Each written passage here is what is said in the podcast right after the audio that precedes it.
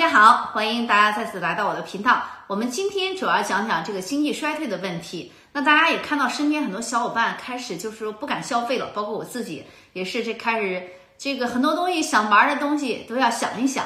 那我们也看到整个这个大势高通胀、高利率以及俄乌战争，还有这个供应链中断，所以导致这个大家对经济产生了巨大的一个影响。那著名的经济学家 Noren Robin 他也提到，接下来的经济衰退将是一个艰难而且是漫长的一个过程。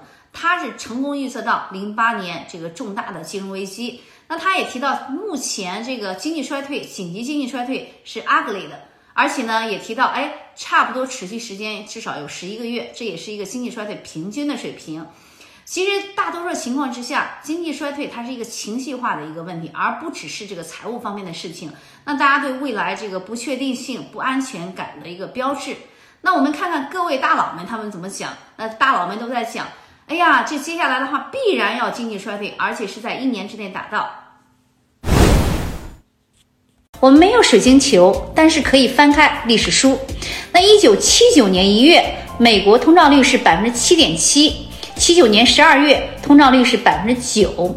那二零二二年一月，美国通胀率百分之七。九月，美联储连续四次加息，收效甚微，通胀率仍高达百分之八点二。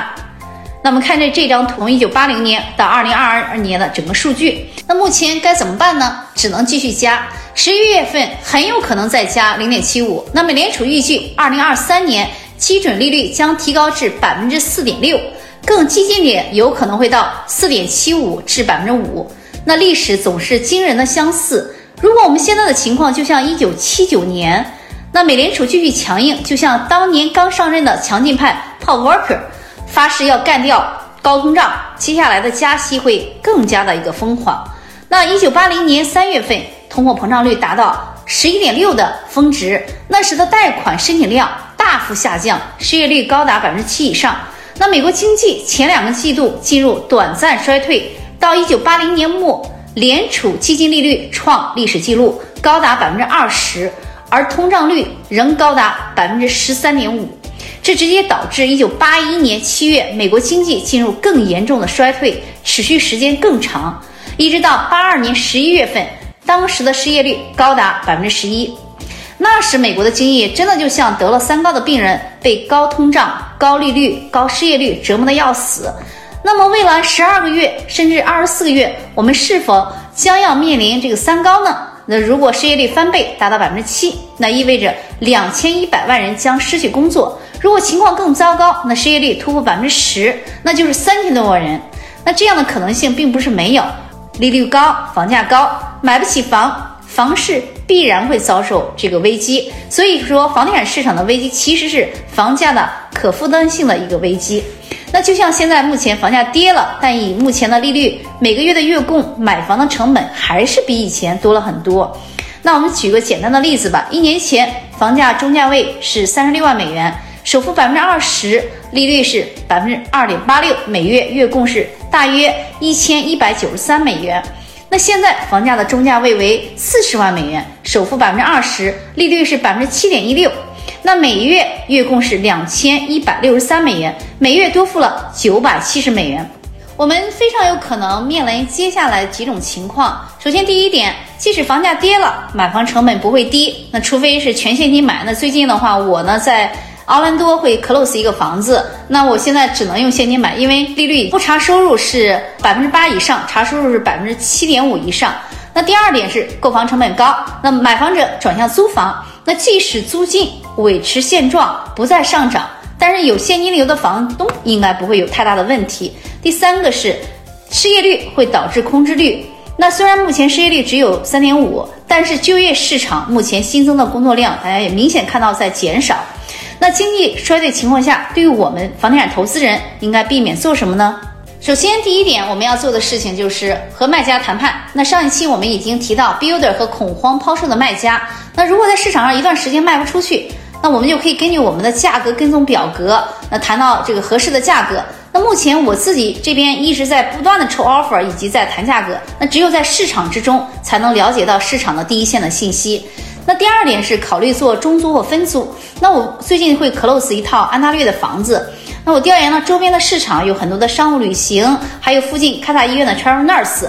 那在加州，他们平均收入也是这个八万美元以上，那完全可以负担得起。虽然这两年这个当地的中租市场有些饱和，但是诉求还是在。那中租和短租它是一门生意，它需要运营。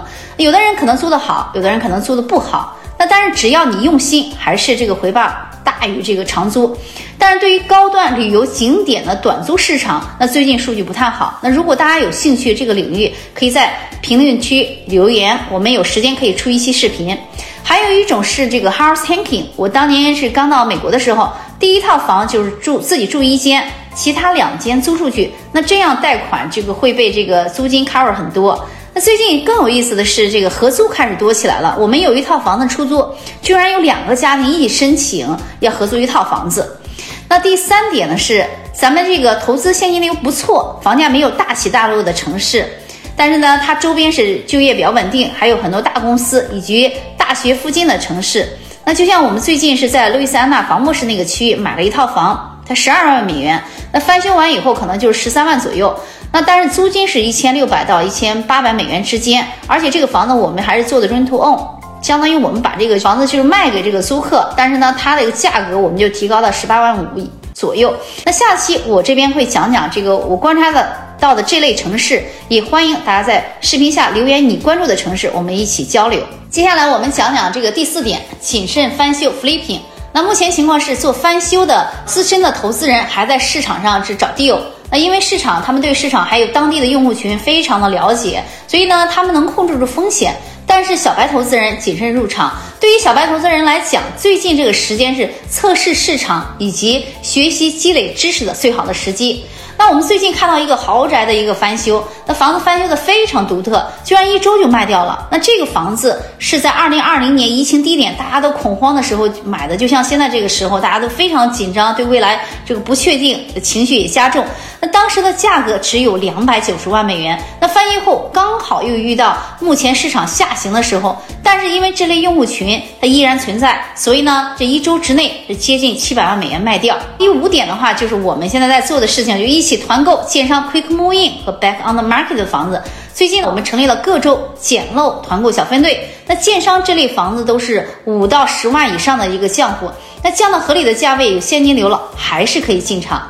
那第六点是，一般来讲，经济衰退是避免买这个 high end 的物业管理费非常高的高端公寓。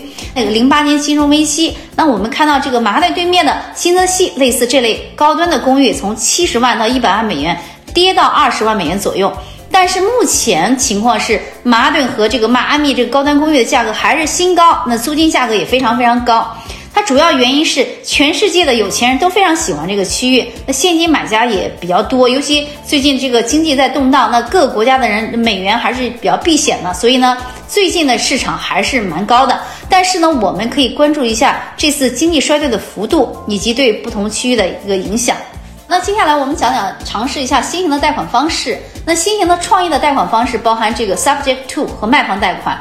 那很多房主他拥有的这个贷款利率都非常低，那因为这些融资策略提供了比市场上抵押贷款更低的利率，那可以提高这个购买能力。